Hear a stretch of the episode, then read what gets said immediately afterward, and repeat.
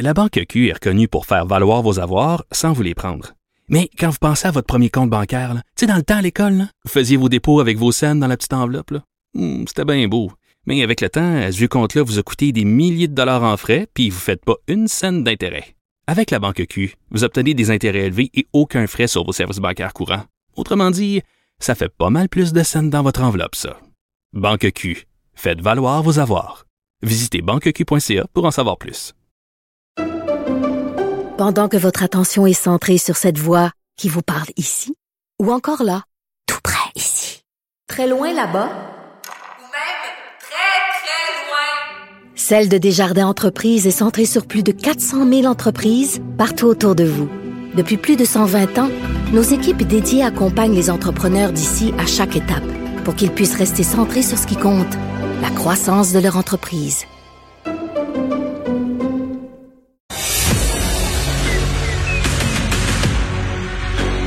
Emmanuel Latraverse. J'ai pas de problème philosophique avec ça. Mario Dumont. Est-ce que je peux me permettre une autre réflexion? La rencontre. Ça passe comme une lettre à la poste. Il se retrouve à enfoncer des portes ouvertes. Là. La rencontre Latraverse. Dumont. Bonjour Emmanuel. Bonjour. Alors, euh, ben, on a un résultat dans Brome-Missisquoi. Ben oui, c'est euh, soupir de soulagement chez les libéraux, on s'entend.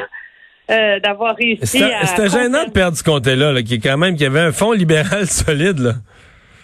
Oui, mais tu sais, ils ont déjà pour- perdu euh, Vaudreuil-Soulanges de 2004 à 2011, hein? Ouais. Donc, euh, donc, euh, mais ça aurait été, ça aurait été gênant, doublement gênant, parce qu'ils avaient vraiment recruté une, une candidate vedette, là, Pascal Saint-Onge, leader syndical, qui avait un, qui a joué un rôle clé là, dans la transformation là, des journaux abandonnés de Capital Média en coop de l'info, etc. Donc, euh, on, mais on s'entend qu'en bout de ligne, tous ces comtés vont se retrouver au recomptage judiciaire. Hein? Donc, ouais, euh, probablement. Trois-Rivières, Brome-Missisquoi. Oui, c'est ça, mais je pense que c'est euh, et ça montre euh, par ailleurs ce que ça illustre tout ça et globalement les résultats de l'élection au Québec, c'est comment les, les libéraux ont amélioré et ont développé une machine de sortie de vote très efficace. En tout cas, le vote par la poste, ils l'ont gagné parce que tu vois, le vote par la poste a reviré. C'est-à-dire qu'il y avait quand même 2200 votes par la poste, c'était beaucoup, puis ça revirait à peu près de 300. C'est-à-dire qu'ils perdaient par 140, puis évidemment, ils, non, ils perdaient par 130, puis ils ont gagné par 140. Donc, ça veut dire qu'ils ont, ils ont gagné haut la main le vote par la poste là, pour renverser Ouais. le, le résultat global. là. Mais à, à l'échelle du pays, il y a comme un consensus très fort là que finalement c'est ça qui leur a gagné euh, l'élection. C'est leur capacité, leur force d'organisation sur le terrain pour faire du porte-à-porte, pour faire sortir le vote. Et ça, ça a été, euh, ça a été vraiment, vraiment crucial. Et ça illustre à quel point euh, si des partis comme le Bloc québécois veut aspirer à faire des gains comme ceux auxquels rêvait Monsieur. Euh, Blanchette en début de campagne, ou un parti comme le Parti conservateur veut espérer prendre le pouvoir, il va falloir qu'il euh, passe à l'action. Tu sais, tu peux pas juste avoir une machine que tu déploies en campagne électorale. là. Soit mieux organisé. Alexandre, tu, tu es là? Oui, oui, Oui. Je, je suis de retour. Euh, je suis de retour. Je parlais tout seul Ah, dans les Laurentides. Vous m'entendiez Parce pas. que j'ai compris qu'il y avait un problème de, de connexion à trois, là. oui, non, c'est ça. Mais là, on connecte très, très bien à trois, là. C'est bien. c'est réglé. Faudrait pas prendre ça en contexte. Emmanuel, maintenant, Mario, je suis curieux de vous entendre sur la grosse annonce du jour, moi. Est-ce, que- est-ce que le milliard annoncé par M. Legault et, et M. Dubé, Mme Lebel, va permettre de colmater la brèche dans notre réseau de la santé? Ben écoute, je pense que personne va. Moi, je suis pas prête à cracher dans la soupe aujourd'hui. là. Un milliard de dollars, c'est quand même énormément d'argent. Avec un système de primes, il faut le dire, moi, je trouve qu'il est juste là, qui récompense les infirmières déjà dans le réseau qui sont tapées la COVID et qui s'engagent à rester pour un an. Euh, pour convertir euh, les postes à temps partiel en postes à temps plein, etc. Euh, L'engagement, mais en même temps, c'est comme si le gouvernement met tous ses œufs dans le panier que la nouvelle convention collective va régler tous les problèmes. Et que les infirmières vont faire assez confiance à cette nouvelle convention collective pour prendre le risque de revenir dans le réseau avant que les problèmes soient réglés. C'est là que je trouve le pari un peu risqué. Moi, j'ai beaucoup de questions sur le sur le plan à long terme. Il y a beaucoup de si là. T'sais, bon, je suis convaincu qu'à court terme, il va avoir un effet. Et tu peux pas offrir des primes aussi intéressantes qu'il y a personne qui y va. Ça, ça arrive pas dans la vie. En tout cas, ça serait exceptionnel. Il y a des gens qui vont y aller. Mais euh, je dois avouer, mettons, que la réaction de la FIC, j'ai de la misère à comprendre. C'est-à-dire que si vraiment, comme syndicat, tes membres souffrent parce qu'ils ont trop de travail, euh, puis tu veux du renfort, puis le gouvernement, mettons que le plan est imparfait, mais le plan, c'est un plan quand même, c'est un milliard de dollars, mille 1000 millions que le gouvernement met en prime là, pour faire venir des gens. Je m'explique mal que tu dises pas au moins, ben nous, on va participer à l'effort de recrutement. On va dire à des infirmières retraitées de chez nous, euh, allez lire la proposition. Euh, on va dire à des infirmières en agence privée, allez lire la proposition. On va dire à nos membres qui travaillent à temps partiel, allez consulter la proposition, pensez-y, ça pourrait être intéressant, on vous encourage à. Il y a un bout qui m'échappe, là. Tu dis que ton monde a besoin de renfort, qu'il faut, faut en recruter. Il y a un milliard sur la table comme offre de recrutement, puis tu dis aux gens, regardez pas ça. De la merde, ça vaut rien, ça, ça. Non, non, non, non, pas assez. Moi, vient ça, moi, ça vient, ça, sincèrement, comme citoyen, comme contribuable, ça mérite, parce que moi, là, j'en paye une partie. Là. Le milliard, c'est mes taxes, puis je pas que je suis contre le gouvernement le mettre. Là. Je, je suis pas fou, je le vois le problème, faut bien faire quelque chose. Mais quand moi je mets un milliard sur la table avec mes autres collègues contribuables, puis que le représentant syndical dit ça, ça, ça m'atteint, ça, ça m'irrite vraiment.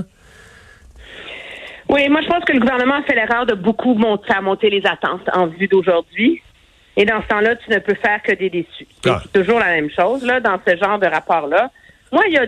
Moi, c'est Jean Chrétien. C'est Jean Chrétien, mon modèle en la, manière, à la matière. Ben, les attentes toujours basses. Toujours les attentes au plancher. Les gens sont finalement agréablement surpris. Oui, ça, c'était pas le cas. Là. tout le monde s'attendait à. Puis le premier ministre, les premiers mots qui sortent de sa bouche, c'est ceci, c'est une petite révolution, là, au bout de là. C'est trop fort. Ça, c'est trop fort. Je, comprends. Euh, sur la question du temps supplémentaire obligatoire, il y a une question de l'œuf ou la poule là-dedans. Là. Tu peux pas tu peux pas l'interdire si t'as pas assez de monde, puis le monde ne vient pas parce qu'il est pas interdit. Alors, tu sais, c'est ça le but des primes. Moi, ce qui me surprend, et vraiment, je ne comprends pas, c'est dans la mesure où le gouvernement met tous ses œufs dans le panier de cette nouvelle convention collective, qui est la plus grande invention depuis le pain tranché, pour assurer un climat de travail, de bonheur et de reconnaissance mutuelle du chacun et de tout le reste, et qui règle tous les problèmes, puis pourquoi il n'y a pas d'échéance pour sa mise en œuvre? Là, au moins, tu donnes aux infirmières un, un, horizon. Mais quelques mois, ça veut dire quoi? Ça veut dire mi-novembre? Ça veut dire mars? Ça veut dire juin prochain? Euh, à un moment donné, c'est ça aussi le, le, problème dans, dans l'organisation du travail. Puis la question des, des agences, je m'excuse, mais elle ne s'en ira pas comme ça. Non, ça, À un moment donné, il va falloir que le gouvernement se donne les moyens de, de les de les éliminer, là. Pas du jour au lendemain, là, mais de se dire sur un horizon de tant de temps. Ça, il, va, il va falloir que ce soit une promesse électorale, tu sais. Si la fin du mandat, il n'y aura plus d'agence dans le réseau de santé. Là. Mais Emmanuel, est-ce que quand le, j'entendais aujourd'hui des représentants syndicaux dire on, on ce qu'on n'a pas là-dedans, c'est un engagement clair qu'il n'y en aura plus de temps supplémentaire obligatoire. Donc, on réclame un engagement clair en ce sens. Sincèrement, quel que soit le parti politique au pouvoir, est-ce qu'un est gouvernement peut s'engager à une telle chose? Parce que s'engager à ce qu'il n'y ait plus jamais de temps supplémentaire obligatoire, c'est essentiellement dire que, ben, à 16 heures, euh, si l'infirmière remplaçante n'arrive pas, pour X, Y, Z raison, ben, aux soins intensifs, celle qui est là, euh, non, pas de temps supplémentaire obligatoire, tu laisse repartir.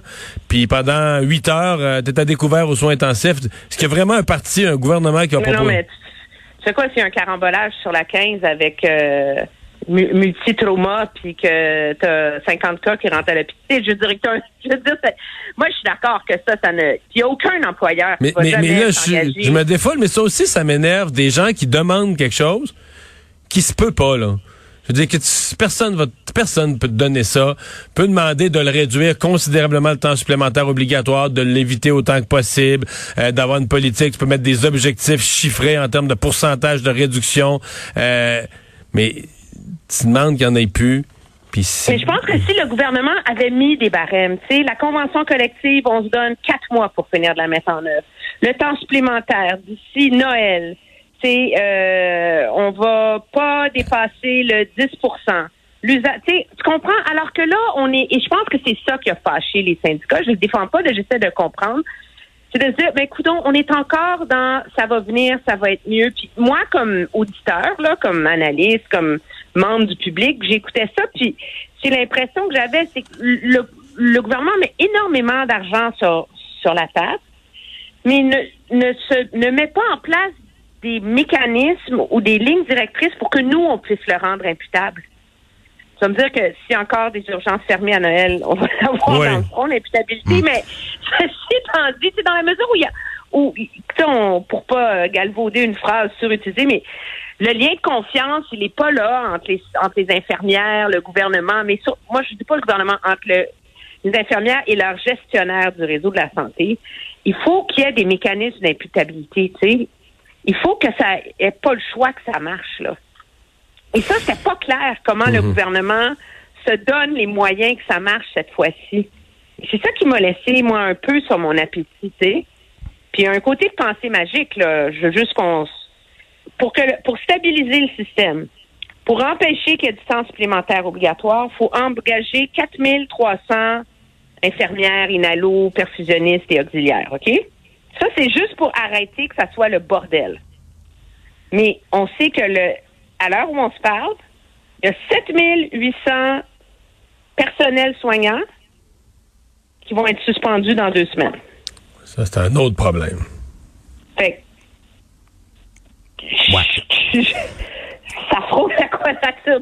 Ouais. là. Non, c'est ça. Il y aura des calculs à faire, c'est clair. Un mot, euh, Emmanuel et Mario, en terminant sur euh, sur l'autre incontournable du jour, cette loi spéciale qui euh, qui est déposée à l'Assemblée nationale. C'est toujours en cours en ce moment. Euh, on, on, on passe ça en accéléré, ce projet de loi qui veut encadrer davantage les manifestations euh, anti-mesures sanitaires, anti-vaccins à moins de 50 mètres des écoles, des garderies, des hôpitaux, etc., etc. Est-ce qu'on est-ce qu'on va assez loin? Est-ce que ça va réellement changer quelque chose? Mais je pense qu'on a moins à dire que ce qu'on avait prévu. Oui, la loi a l'air correcte, mais euh, on a l'impression que c'est en train de passer, qu'il n'y a pas le, le- drame qu'il devait y avoir, que c'est en train de passer. Et ce que j'ai pas suivi toujours les travaux, mais j'ai suivi ça du coin de l'œil un peu.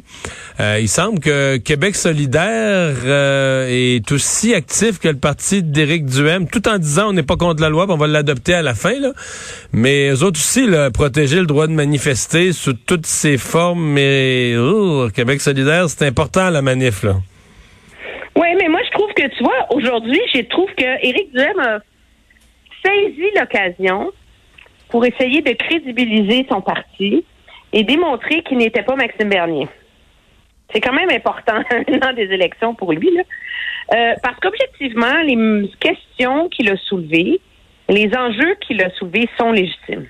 Sur le droit de manifester, sur les limites à imposer à, ce, à cette règle-là, sur le fait que tout le monde s'entend que les hôpitaux et les écoles, pour reprendre son mot, devraient être des sanctuaires, mais qu'on ne peut pas se mettre à être un juge de la morale et de dire qu'il y a des bons puis il y a des moins bons manifestants. Et que donc, c'est pour trancher qu'il y a des méchants manifestants, que ça, c'est les anti-vaccins, et que eux, on leur interdit de manifester devant une école, un hôpital ou quoi que ce soit, mais pas les infirmières, pas les parents, pas personne d'autre, ben ça, il faut vraiment que ça soit limité dans le temps. Parce que et, et moi, ça, j'ai trouvé ça euh, très pertinent. Puis euh, j'ai trouvé que c'était très habile de sa part. Pour, euh, Ouais. c'est sûr qu'il va avoir déçu une partie euh, de sa crowd. J'allais conclure avec ça. là. Dans son électorat, d'après moi, euh, et qui sont aussi des fans de Maxime Bernier, il y en a quelques-uns qui vont être, pour garder un terme poli, qui vont être étonnés là, de voir qu'il a joué le jeu aujourd'hui, fait un deal avec le gouvernement pour faire adopter un, un projet de loi là-dessus. Là. Oui, mais en même temps, il a fait la chose qui était Ah, la- politiquement la- responsable. Absolument. Absolument. Et ça, euh, et ça, je pense qu'il faut quand même euh, le souligner. Je pense que c'était très habile de sa part, même si ça se peut qu'il y ait un coup politique. Merci, Emmanuel. Au revoir. Au revoir.